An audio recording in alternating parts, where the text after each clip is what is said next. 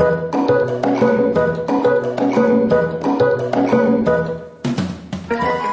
to episode 72 of Pub Crawl, a publishing podcast about reading, writing, books, and occasionally booze. I'm your host, S. Jae-Jones. I'm a New York Times bestselling author and erstwhile editor.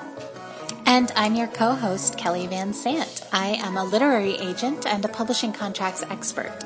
We are both contributors with the Publishing Crawl blog, and together we have over 15 years of industry experience.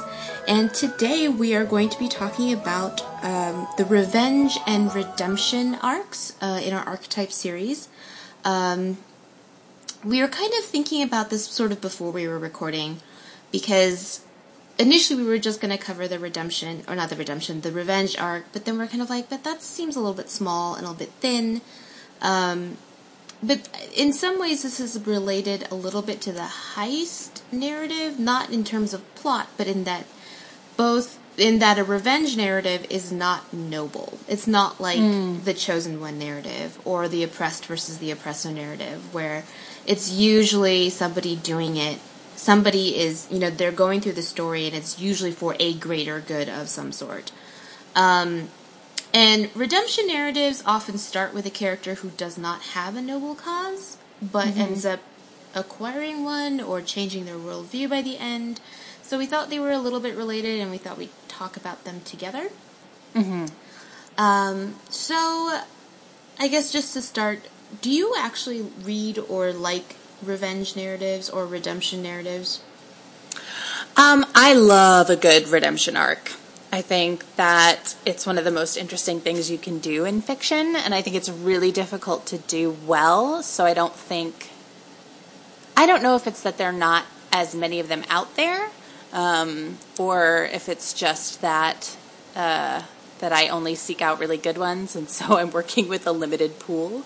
Um, but I really love redemption stories because they're all about character development, right? It's mm-hmm. it's purely about someone completely changing their worldview. And so that's fascinating to me. Revenge stories, I also think are interesting, but I'm less, like, if I had to pick one that is my favorite, I would pick Redemption over Revenge, only because. I, you know, I think because of that character development, I think because, you know, characters are always my access point into story. It's always what I care about most. And, um, you know, so I think I, if I had to pick one, I'd pick Redemption. But I like revenge stories too, if they're done well. I think I. Mm, I don't really gravitate toward either. I do like a good redemption narrative in a book, but for me, it can't be the main story. I have mm. to have an. Uh, I have to have a redemption narrative that is in conjunction with a larger stories, Uh, an example that I can think of off the top of my head is Zuko from Avatar: The Last Airbender. Yes, who it's like the best it redemption is, arc ever It is written. absolutely the best redemption arc ever written for a character. And um, but if it was just Zuko's story, I don't know if I would have liked it as much because mm. here's the thing, and I think you know this goes back to a lot of arguments or discussions people have about whether or not a protagonist has to be quote likable.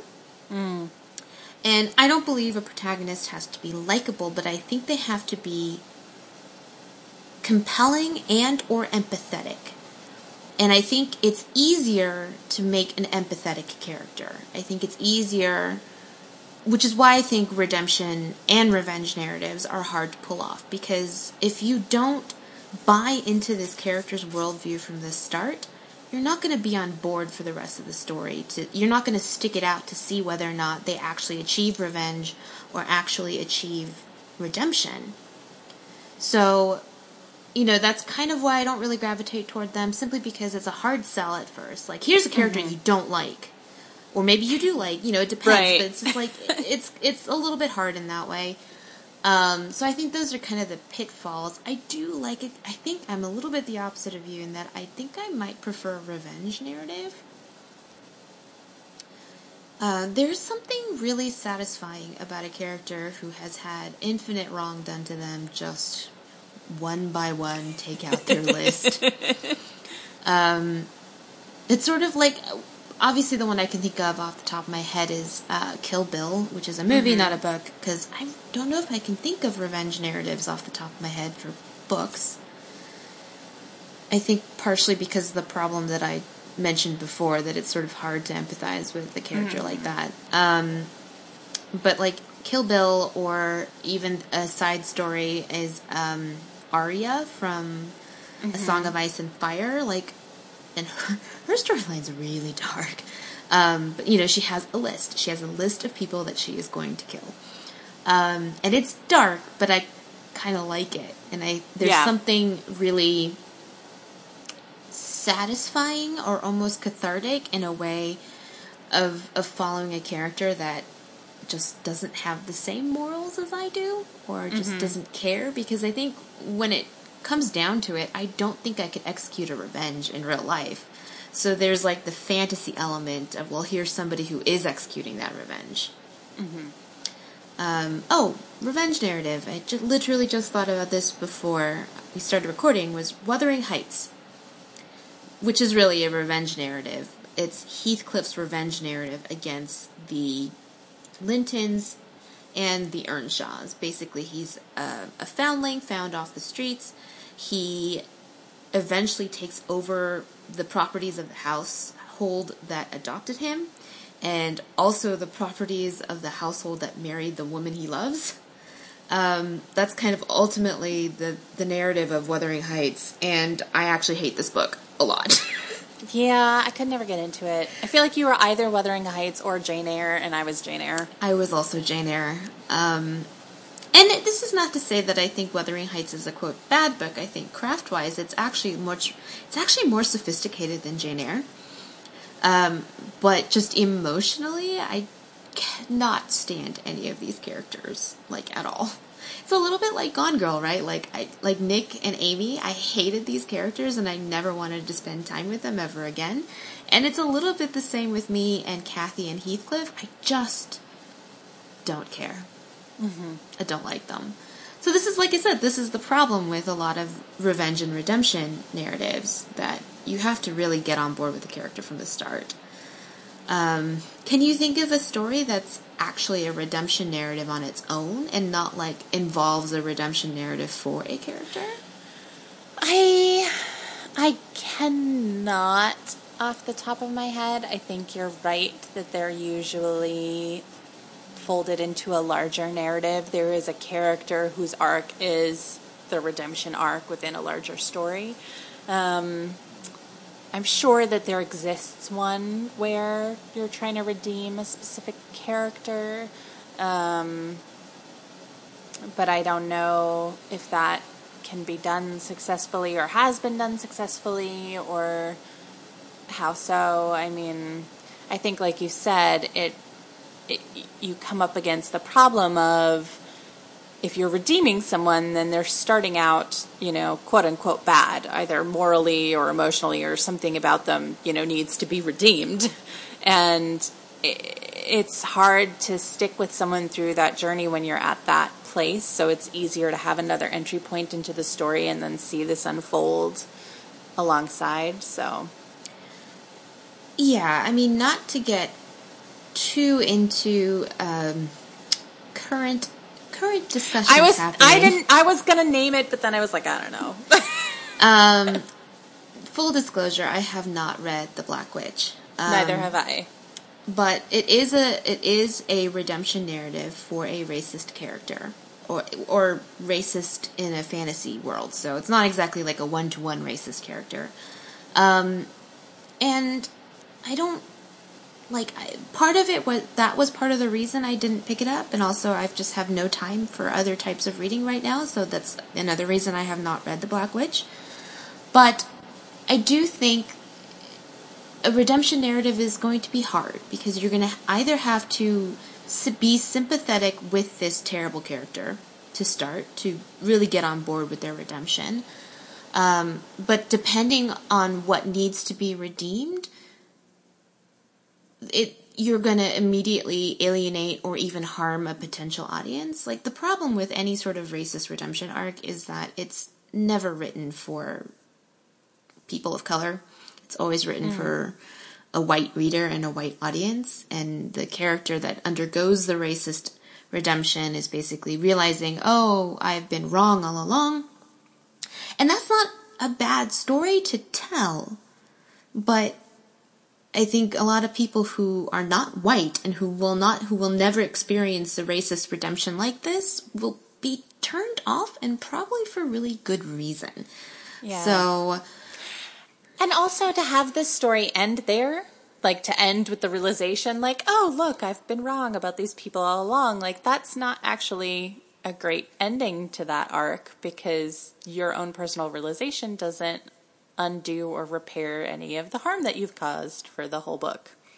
So, yeah, I mean, if we were to go, if we were to go back to Avatar: The Last Airbender and we talk about Zuko's redemption narrative arc, he is ostensibly the villain from the beginning. You know, he mm-hmm. is part of a, he is the son of a genocidal maniac um, and he is trying to get into his father's good graces. Mm-hmm. Um, but pretty much very slowly and almost from the beginning, you kind of get the sense that one, he doesn't truly believe in his father's mission, but also he comes to that realization that this is wrong pretty early. Mm-hmm. I'd say almost, really almost by the end of season one he's kind of realized that this is not the right path to be on, and then spends the next two seasons coming. Well, he spends season two grappling with that sort of existential crisis of you know who am I. Um, and then season three, I would say that he spends a lot of it atoning and trying to, you know, m- you know, make good with the person he's harmed over the course of the first two seasons. So mm-hmm. I think that's a really good sort of redemption arc to portray because if you just sort of stop at, oh, these thoughts and beliefs that I have held all my life are wrong, that's easy. That's, yeah, that's not a conflict. That's easy. And, you know, and mm-hmm. I think unless you go beyond that in a, in a narrative, and you go into maybe even address reparations, then it's mm-hmm. it's a, it's kind of a lazy ending. Yeah. And I think it's what makes Zuko's arc in particular so satisfying that he goes through all that because essentially for all of season two, JJ and I, by the way, have an Avatar pod- podcast. Yes. If you haven't listened to it, you can go find Earth Kingdom Radio and, uh, and listen to us talk about Zuko at length and hear me cry a little bit. But, um, a little bit.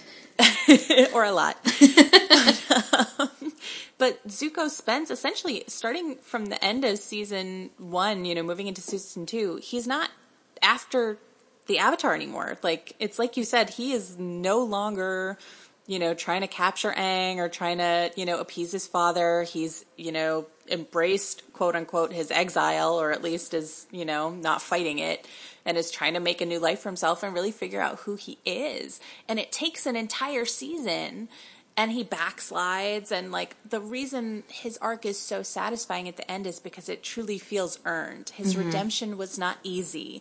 It was not a matter of um, you know correcting you know one small worldview or or he had to earn it. He had to do the work uh, and he does and it's so satisfying because of that. And also ultimately he, and it's not even that Aang and friends forgave him immediately either. He literally had to prove to them that he mm-hmm. was trying to make good. The episode where I think when he joins the group, I think he says, you know, if you won't take me as an ally, then what, you know, take me as your prisoner. And even right. then they say no. They don't, you know, they, they're just like, no, we're not going to, you know, you've hurt us too badly. So he has to prove to them by quite literally saving their lives and putting his own life on the mm-hmm. line to be like, okay, maybe we should give this guy a chance. And even then, they don't all give him a chance right away. It's kind of a one by one situation. Yeah. Which is also really realistic. And it's not like, it's not like they say, oh, you know, okay, well, you saw the error of your ways. Welcome into our group, you know. Right. And he's not the hero either. The story is still Aang's story. Mm-hmm. So his redemption arc doesn't even it doesn't become about Zuko if that makes sense because mm-hmm. I feel like a lot of these stories do end up about the person being redeemed in a way and it kind of detracts or they sort of take over someone's story. Um, so that's kind of the other issue with a lot of particularly racist redemption arcs, but any sort yeah. of bigoted character overcoming a bigotry of sorts Mm-hmm. is just going to be tough in that way because Yeah.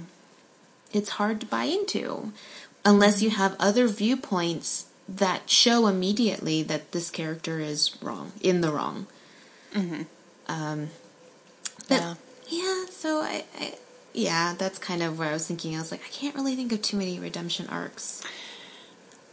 Yeah, I mean, another one that I love is also not the main plot of the story, but I have not read the books, the 100, but I've read, I've watched the TV show and I love it. And there's a character in that show, John Murphy.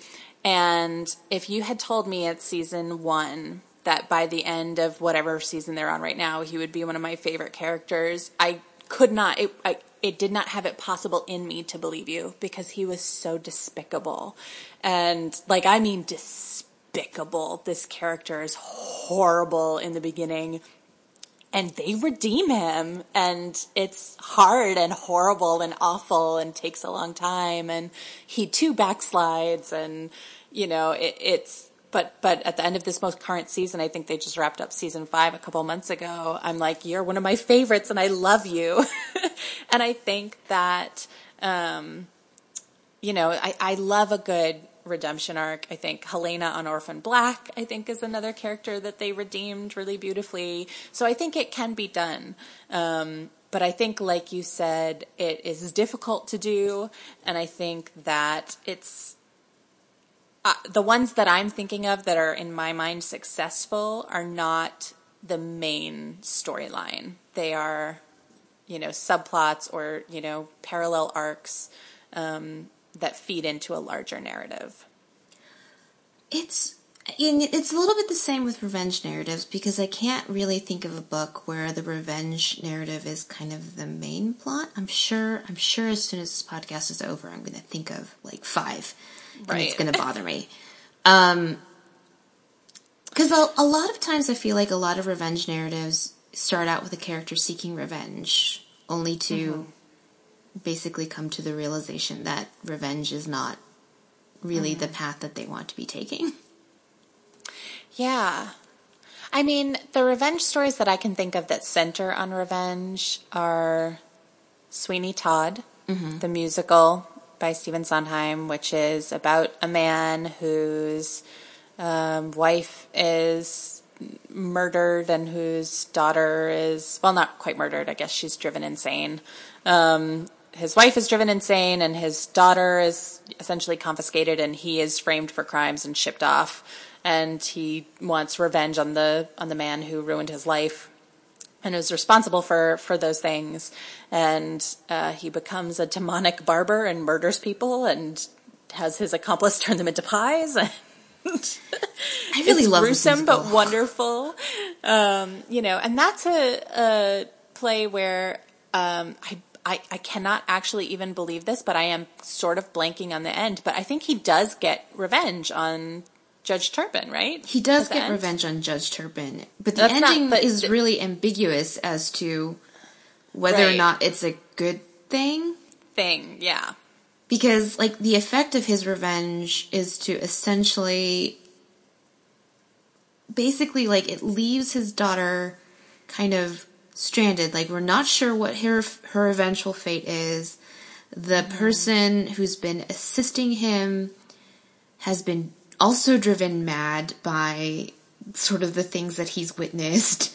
Um, so, and I, it- yeah, it, it's not Yeah, necessarily it's what it, destruction. Yeah. in the wake. yeah, yeah, it definitely comes to the conclusion that like, you know, this is not a good idea. It basically Yeah. ruins everyone else's lives, not just yours.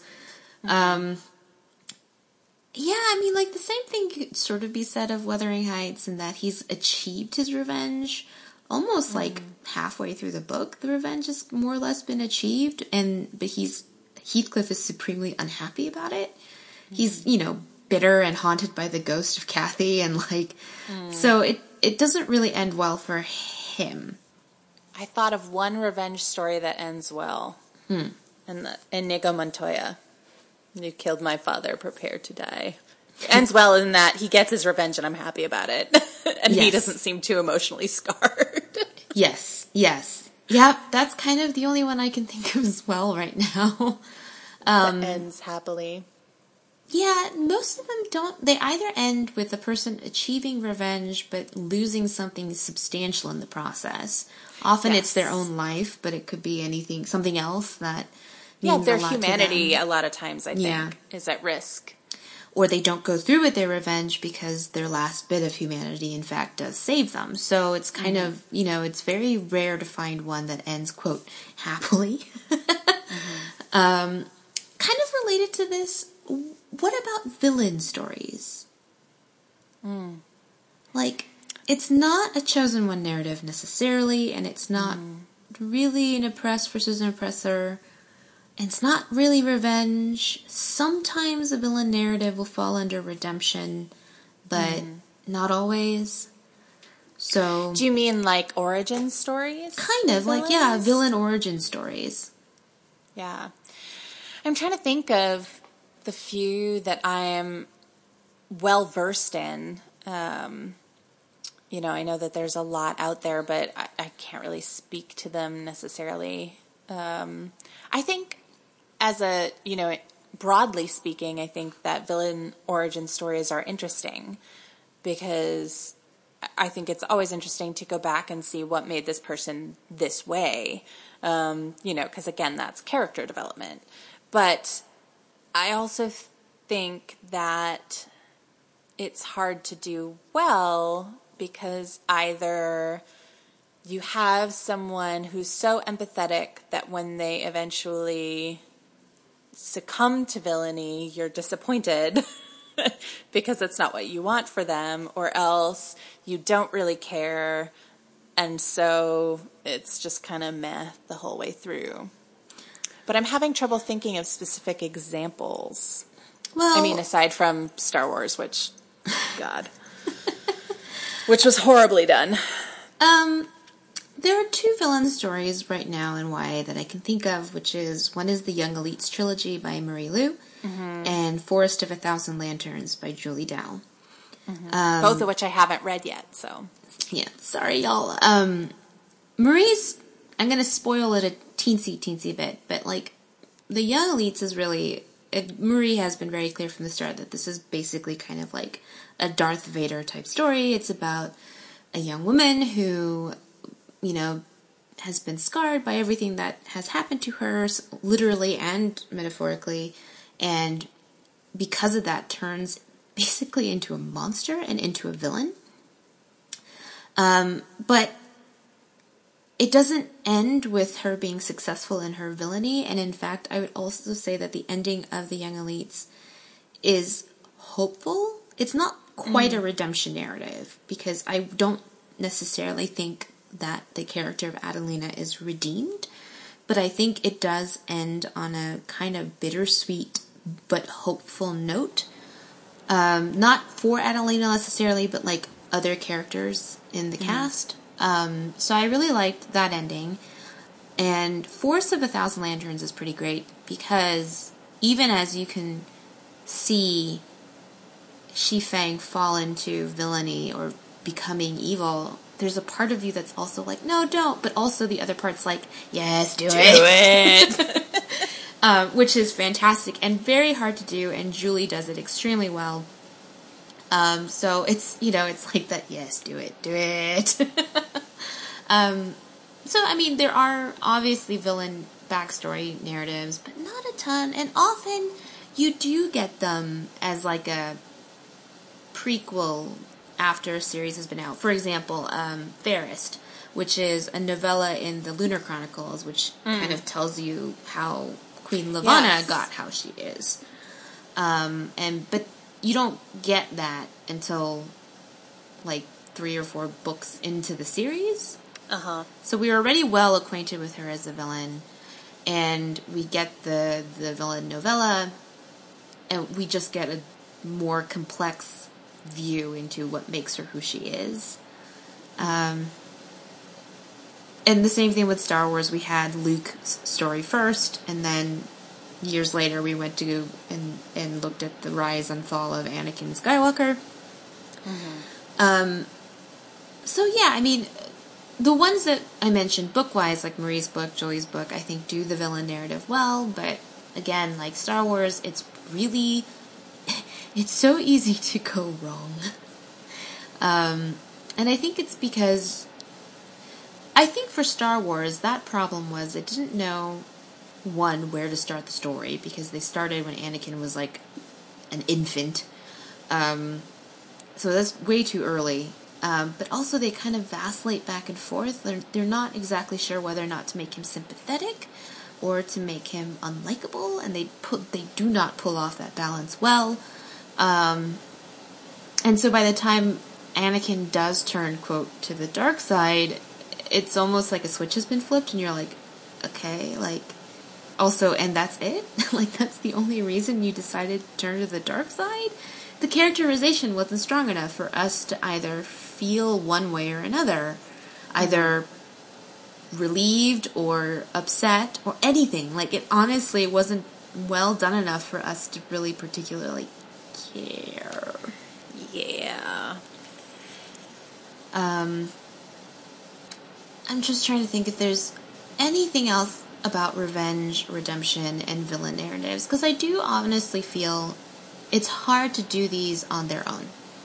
Mm-hmm. Like as a standalone novel. Not that, not that this cannot be done, but that it is hard to do. Mm-hmm. Um, and you will often see these sorts of narratives as a like in addition to others in a book. Most often fantasy, I feel like that's the easiest place to sort of have like multiple storylines happening at once and mm-hmm. multiple narratives happening at once. Um, and also easier in a TV show because yeah. you have often in a TV show you have a bigger cast to work with, and yeah. you don't necessarily have to spend time in each and every one's head.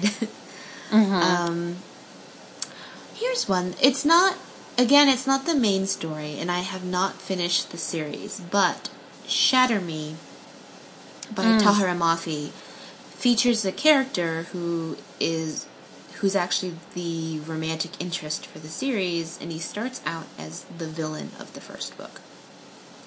Um, and uh, like I said, I have not read these books, so I can't necessarily say whether or not, you know, they're well executed or not. I know plenty of people love them, so I assume that they are. um, so that's kind of another one. But again, it's sort of yeah. not the main story of that trilogy because that story yeah. belongs to Juliette. Mm-hmm. I have. I was thinking of a story that is not on its face a revenge story, but then when you get to the very end, you're kind of like, wait, was this a revenge story all along? Um, and that's Down with Love, which is a romantic comedy on its face which is really great, by the way. If you haven't seen it, it's starring um, Ewan McGregor and Renee Zellweger, and it's like an homage to all the Doris Day um, like romantic comedies of the '60s, and it is really fabulous. But essentially, the whole thing plays out like a romantic comedy, and then when you get to the last like five minutes, Renee Zellweger does this uncut, incredibly long monologue, which retcons the entire events of the movie. And essentially, she says to Catcher Block, uh, who is a ladies' man, man's man, man about town, that um, she had once been like his secretary or something, and um, he had blown her off or, you know, been otherwise somehow rude to her or whatever when she had a crush on him. And so she quit the job. She disappeared. She gave herself a complete makeover. She wrote a best selling book instructing women how to have a sexual revolution and like undid this entire man's like life, appeared in his life, got him to fall in love with her, but wouldn't have sex with him and like elaborated this whole scheme to basically ruin his life and make him fall in love with her because he had been mean to her this one time when she was his secretary. But you don't know that at the outset of the movie. You only find that out at the end. I completely forgot that about Down with Love, and I can't believe you've seen this movie because I felt like I was the only one. I think I, I actually saw this, this in the movie. theater. I'm pretty I sure I saw it in the theater. like it's so wonderful. I, like it's I think it's funny and I think it's cute. I wouldn't necessarily say it's a great romantic comedy. But. No, no, no, no, no. I think I grew up on all the those like Doris Day movies, so I think it's definitely me, like, the, a, like, a, a, battle of the sexes kind of story. Um, yeah, And I mean, I basically only watched it because I love Ewan McGregor when I was in college. So I was mm-hmm. like, there was a point in my life where I'd literally seen absolutely anything Ewan McGregor had been in. Like literally, like absolutely anything. Like even like the tiniest indie movies that he had ever been in. I, I have not followed up. Not so kept up. I've that? not kept up with all of Ewan McGregor's filmography since. But Down with Love was that period of time where I would like watch anything he was in. Um, it's cute. I think it's definitely cute. Yeah. It's cute and it's funny. It's not great filmmaking or anything. No, and the end, the, he and Renee Zellweger have this little musical number that is actually called mm-hmm. Down with Love that is very cute and almost makes me wish that the whole thing had actually been a musical.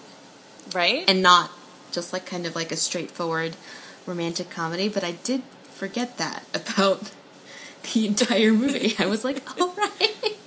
Yeah. Well, you literally only find out in like the very last moments of the movie, and she has something like it's something like a six or seven minute monologue that's uncut, and it's just her talking to the camera, explaining the entire thing, and you know, and then it cuts to Ewan McGregor's face just with his mouth fallen open, being like, "What? What? Um, don't understand." But it doesn't.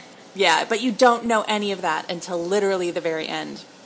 And so it doesn't seem like a revenge movie at all because it's not like we see her in that moment and we know she's doing all these things to get revenge. So yeah, it is also like it's not exactly a revenge narrative. I wouldn't say because it doesn't focus. It's not told from her point of view, right? It's not told right.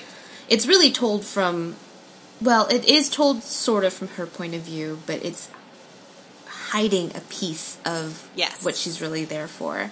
And that's yes. that kind of like narrative deception that can or cannot work depending like I'm not a depends on who's telling the story, but I am not a huge fan uh-huh. of somebody lying to me, especially if they're narrating. Like I've yes. mentioned, the first book in the Queen's Thief series by Megan Whalen Turner, I, I loathe because it has exactly yeah. that. The character who is lying to you. But the rest of her books the characters are not lying to you, they're just withholding a key piece of information that once they do reveal it to you puts everything together. And that I don't mind. Um, mm-hmm. But like when a character is actively lying to the reader is when I get supremely upset by it. Um, and I don't. Yeah. I don't really know why it bothers me, and when I and I guess because I love an unreliable narrator. It's not that I don't love an unreliable narrator. But I think with an unreliable narrator, you get context clues in the story that there's something that they're unreliable, that you know that. And so you are aware that they may or may not be telling you the truth, and that's up for you to decide. When somebody's just withholding something from you and not telling you that they're withholding it, that is really frustrating. I happen to like it in Down with Love, and that's the only time I can think of where I like it. And every other time, I think I hate it just as much as you do. I think it's fun. I think because it doesn't really bother me bother me in Down with Love because the entire movie is basically a game of one-upmanship, right? It's like mm-hmm. you know they're always outdoing each other, and she kind of has the last word, where it's like right, she's got the ace in her pocket. Yeah, and so that doesn't necessarily bother me. And also in films, it bothers me a little bit less when you have a character who reveals again a piece of information that changes the context of everything that came before. Um, I don't know if there. I mean, I'm, there's no moratorium on the Sixth Sense. Like that has a like everyone knows what that twist is by now. But that is an example of where you get a key piece of information and it changes everything that comes before.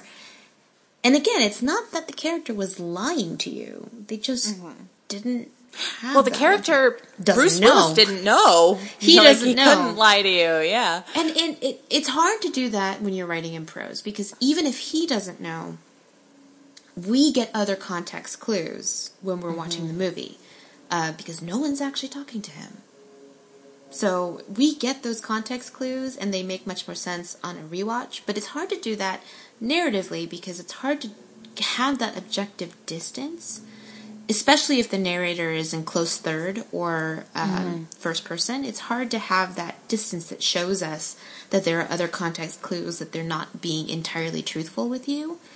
Um, I feel like sometimes you can get around that by having the narrator say up front, I'm lying to you. Um, and the book is Liar by Justine La and I think, I'm pretty sure you're the one who told me to read it. Um, and the character straight up tells you, I'm a liar. Yeah. And proceeds to change the story that they're telling to you multiple times over the course of the story. And I think it's done pretty well because by the end, you're kind of like, I think I know what happened, but I'm not sure. Um, and I think the ambiguity is the point. It's not, it almost doesn't matter what the ending was. It's just that they Right. are working through whatever issues that they are having. So, yeah, I don't know. So, revenge, redemption, villains, and unreliable narrators. Is there anything mm-hmm. else you want to kind of put into this grouping of narrative archetypes? No, I don't have anything. Yeah, I think, yeah, I don't think I have anything either. So, why don't we move on to our next segments, which is what are you working on? I am writing another pitch letter, like I think I mentioned last week, but I think I hit my breakthrough today. Yay! which was very exciting. And the way I actually hit my breakthrough is I was literally pacing the length of my entire apartment, um, pacing the length of my apartment, reading what I had written previously aloud over and over and over again, and just being horrified by it. Um, but we've mentioned this before on the podcast that reading aloud does help in a variety of ways and it can help you identify when things don't sound right, when things aren't making sense. And in my case, I knew even before I read aloud that the pitch was garbage and that I would never be showing it to anyone. But, but reading it aloud helped me um, find the rhythms that I wanted, the words that I wanted to use. And once I kind of broke through and got that first like sentence, I was like, okay, okay, okay, now I know the sound of this pitch. And uh, that was really great. So now I have um, half of a somewhat decent pitch that I need to finish up and then refine. But it's been like a week and a half of banging my head against the wall with it. So that was rough. And then uh, my third client just turned in her revision. So I started reading that as well, and it's really good. I'm so excited. I always get really excited when my authors turn in their edits because, of course, I love their books to begin with because I wouldn't have signed them otherwise. Yeah, I was like, I hope you do because Right. I'm not going to sign anyone whose books I don't love. Um, but I get really excited when I turn when they turn in their revisions because it's that taking things up to the next level and the people that I work with are so talented and are really just doing so many incredible things with their stories and so um, I'm really excited and I haven't read this one uh, in a while. It's been several months so I'm excited to get back into the story and the characters and uh, yeah. So that's what I'm working on. that's really What about nice. you? It's always Yeah. nice. And that was the same thing when I was an editor. I loved getting revised manuscripts in because I liked, you know, after having discussed with the author and kind of discussed the potential of, you know, like discussing Mm-hmm. the potential of the work and knowing what it could be. And then you're excited to see it. Like you're excited to see it executed, which is always Yeah. really great when you get revised manuscripts from people. Um, what am I working on? I still have not gotten my editorial letter, so I think I might uh, send an email to my agent and be like, "Can you can you prod my editor for me?" I mean, it is summer in publishing; things are slow, and I know my Yeah. editor is busy, um, and you know she's traveling a lot. So, but I am bored. is it kosher to admit that? Like I'm bored. Yes. Um, I mean, and I don't think boredom is necessarily a bad thing. I think boredom is a good thing. I often get the best ideas when I'm bored. Um, and I think I wrote a post about this on PubCrawl a while ago, um, and I'll link to it when I when I find it. But it was it was about shutting things off and letting yourself get bored, because I was feeling stoppered creatively, and I didn't know I just ideas weren't coming and I just couldn't figure out why and then I stopped and I and I realized this because I was I was always being stimulated somehow somehow somewhere I was listening to podcasts I was listening to an audiobook I was watching TV I was reading a book like there was no moment of my day where I was Yeah. bored Yeah. so I think boredom is in fact a good thing. I think um, so it, it's it's it's making me antsy to get back to work, which I is all I also think is a good thing. But like shutting Mm-hmm. things off, shutting off distractions is not necessarily, oh, I'm shutting things off in order to get, you know, to get back to work. It's I'm shutting things off to let my mind wander because when your Yeah. mind wanders is when things it's often why like you're in the shower and ideas come to you in the shower it's because you're not preoccupied doing anything else except something kind of mentally mindless or physically mindless so mm-hmm. Yeah. Yeah, I've started going on afternoon walks. And for the first couple of times, I was like listening to my podcasts or music while I was doing it. And then I stopped bringing my headphones with me. The first time, I'll admit, was actually an accident. And I didn't want to turn back and get my headphones.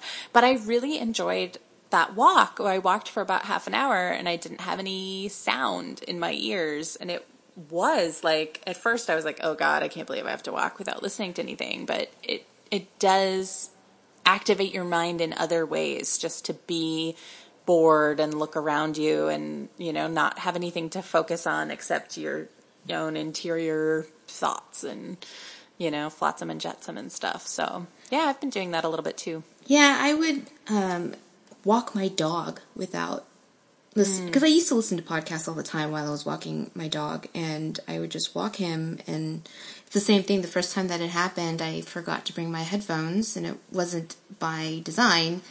And then i enjoyed that time that Yeah. that sort of space. And you know this is kind of a overused word but to like mindfulness you know meditation yeah.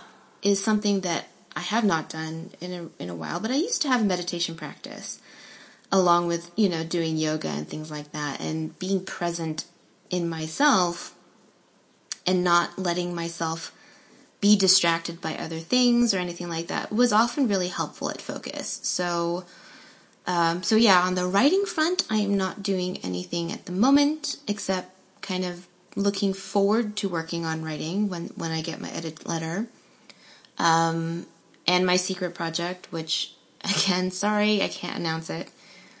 Um, oh, other things, I finally upgraded my camera. I had um, kind of like a starter um, DSLR camera that I've had for like, I looked back on it, it was like nearly 10 years, so it was kind of probably time to upgrade my camera. So I upgraded from kind of like your starter starter DSLR to like an actual nicer full frame camera and and I love it and I've been playing with it but it's also weighs a ton. Like it like the, the, the and I was like oh my gosh my my limp wrists because it's it's so it's so heavy. I was like oh this is another reason to work at weights at the gym. I gotta I gotta build up my strength to lift up my stupid camera. Um, so that's what I've been working on, trying to get back into my photography habit because I used to take photographs all the time. oh yeah Um, and I enjoy taking photographs and I enjoy, cause it tickles that, a little bit like, kind of like web design and coding, it tickles the sort of engineering or analytical side of my brain that I like figuring out, you know, what are the settings that I'm going to use to get the scene that I want. I like visualizing what I want to execute. So there is that kind of aspect of photography that, and the other thing is it's like I felt like my skills had outgrown my other camera. Which sounds kind of weird to say, but it is kind of true. Like there are no other things it's true like there are things th- or there were photographs that I wanted to take that my camera was not just couldn't do like I couldn't have the shutter speed open long enough or I couldn't focus properly or its ISO was super limited so I couldn't take photographs at night or things like that so there's just a lot of things that I wanted to do that I couldn't execute with my old camera that hopefully that I can with a new one so that's what else I've been working on so have you been reading anything No. nope.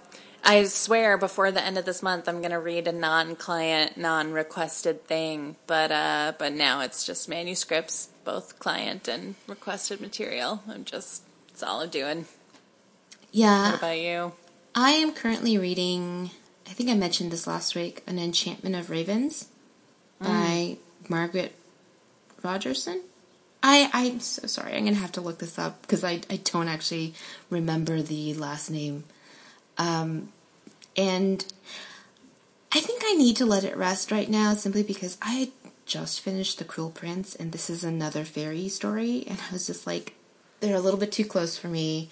I think I need some space and some distance to like separate. Them. And they're not similar stories at all, but it's just like two fairy stories back to back are a little bit much. And despite my first series being about the Fae, it's not actually something that I like to read about all that much. Fictionally, like I'm not interested in in supernatural creatures in that way. So there's that. Um, I am completely blanking out because I was reading something else and I can completely blanking out now on what it was. Oh, it's the short story anthology because you love to hate me. It mm. the one that's a collaborate. It's villain stories and it's collaboration between 13 YA writers and 13 booktubers. Um, so it is a short story collection and not like a, a novel, but I'm reading those and I'm enjoying them. Again, like short stories are not a medium that I'm especially familiar or comfortable with. So um, yeah. So trying so reading those, maybe trying to stretch my writing legs a little bit and try and write a short story. It's just it's hard, you know. It's like being an athlete. You're often you're like a long distance runner or you're a sprinter, and I'm certainly a long distance runner when it comes to writing because I write very, very, very, very long. Um, mm-hmm. so, but I, I think it, you know, like cross training, I think it'd be useful to to try my hand at writing other types of other types of fiction. Mm-hmm. Um, any off menu recommendations this week? Um, I have been listening to another publishing podcast. The, oh, me too. Um, Literaticast. Yes, that one. With, yeah. Um, Jennifer Lough Laughran. I actually don't know how to say her last name. It's Laughran. This is the problem with pe- this is the problem with people I only know on the internet. I'm like, I'm like, aren't you your Twitter avatar? Isn't that who you are in real life? Um, yeah, she is a literary agent um, and also um, a bookseller. Uh, although now I think only very, very part time, but used to be doing that um, before she was a literary agent as well.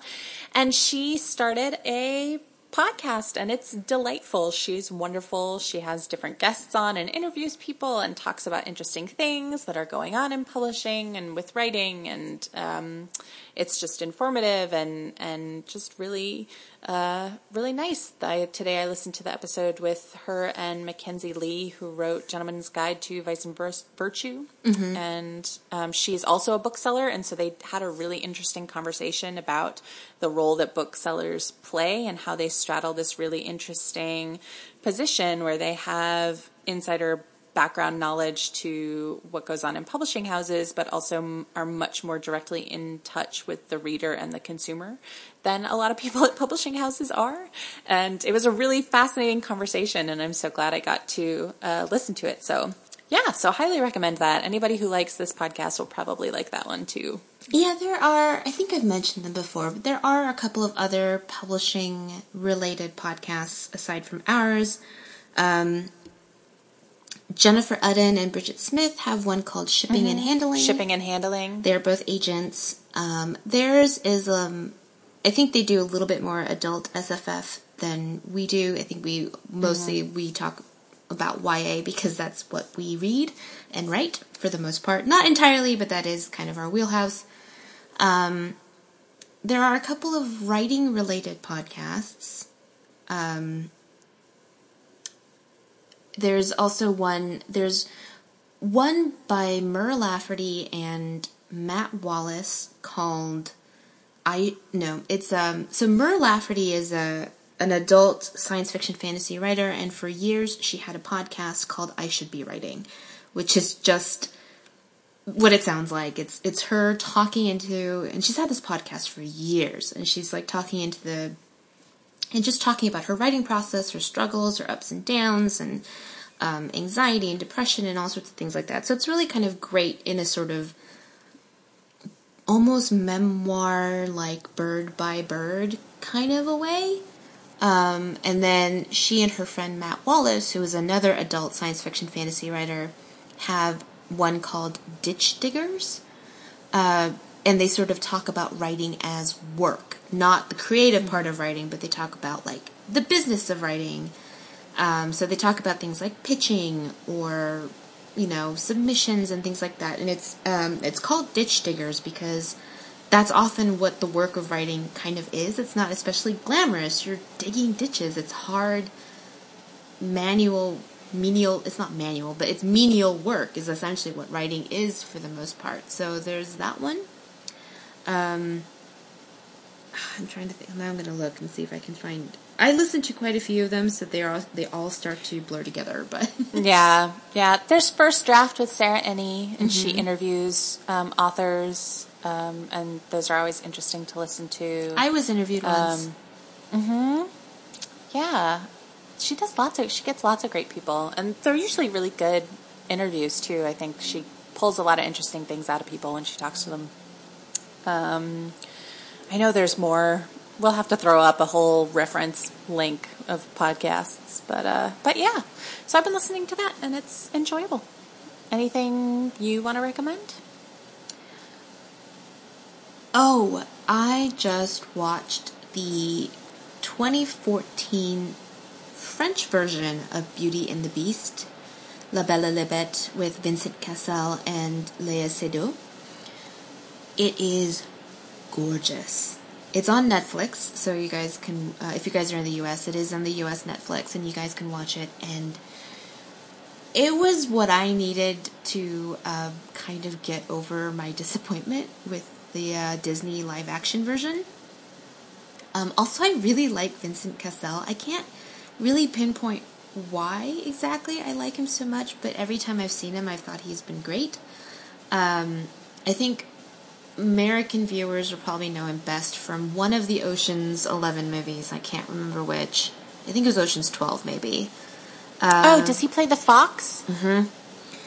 And he also is the ballet director in Black Swan, mm-hmm. the um, movie with Natalie Portman. So um, he is, but he's mostly known in like French films. But I, I really like him, and he's great in it. And just visually, this movie is stunning, just gorgeous to look at. And so I really enjoyed it. It reminded me, in some ways, and probably consciously, of the Jacques Cocteau version, La Belle et la Bête. Mm. Um, but it's less surreal and more accessible, which is always good. So there's that, which I highly recommend. It was, it's just beautiful. Um, nothing new aside from that. Oh, this is also not new, but I, I mentioned this on Twitter before, but I was just like, why is every movie these days like it's all this like muddy gray palette? Yes.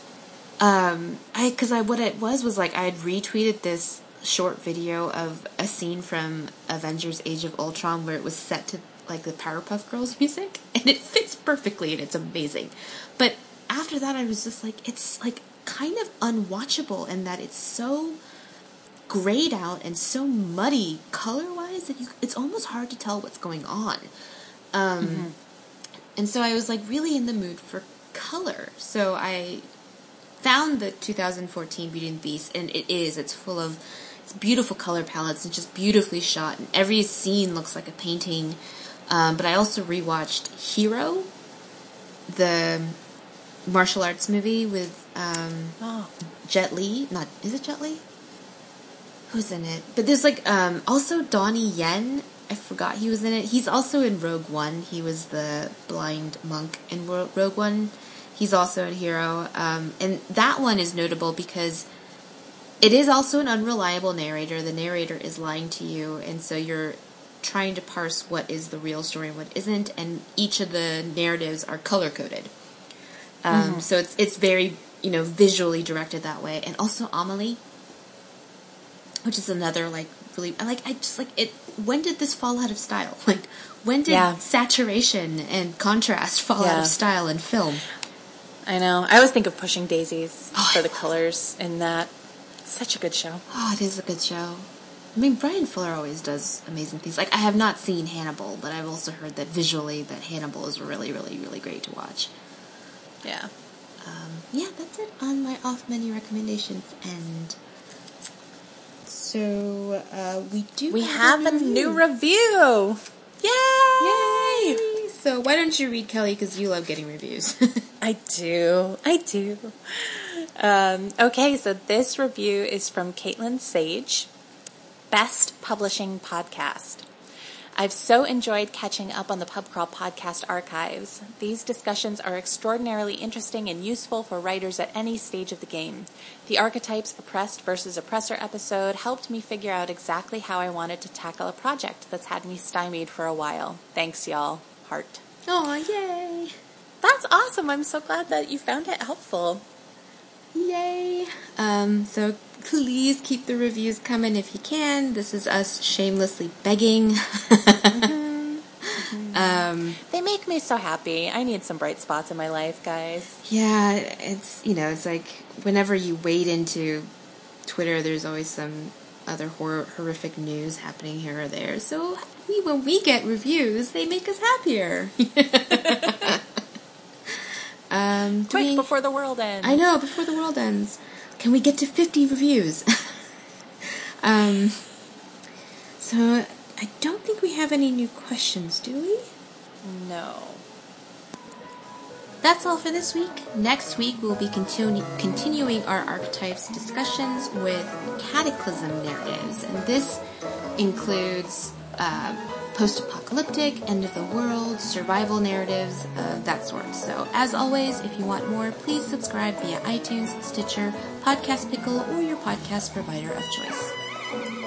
Also, if you like us, please rate and review when you get a chance, as it helps other listeners find the podcast. If you want more pub crawl goodness, you can go to our website, publishingcrawl.com, where we have many more posts and articles about various aspects of reading, writing, and the publishing industry. You can also follow us on Twitter at PubCrawlBlog, as well as on Tumblr, Facebook, and Instagram at Publishing Crawl. You can follow me, JJ, at SJaeJones, that's S-J-A-E-J-O-N-E-S, on Twitter or my website, sjaejones.com. And you can follow me, Kelly, at Bookish Chick on Twitter or my website, penandparsley.com. Our theme music is Quirky Dog by Kevin MacLeod, and our logo is designed by Erin Bowman, author of Retribution Rails, forthcoming November 7th. If you have any further questions, comments, or feedback, feel free to leave us an email at publishingcrawl at gmail.com or send us an ask through Tumblr or use the hashtag on Twitter, AskPubCrawl. Thank you so much for listening. Bye. Bye!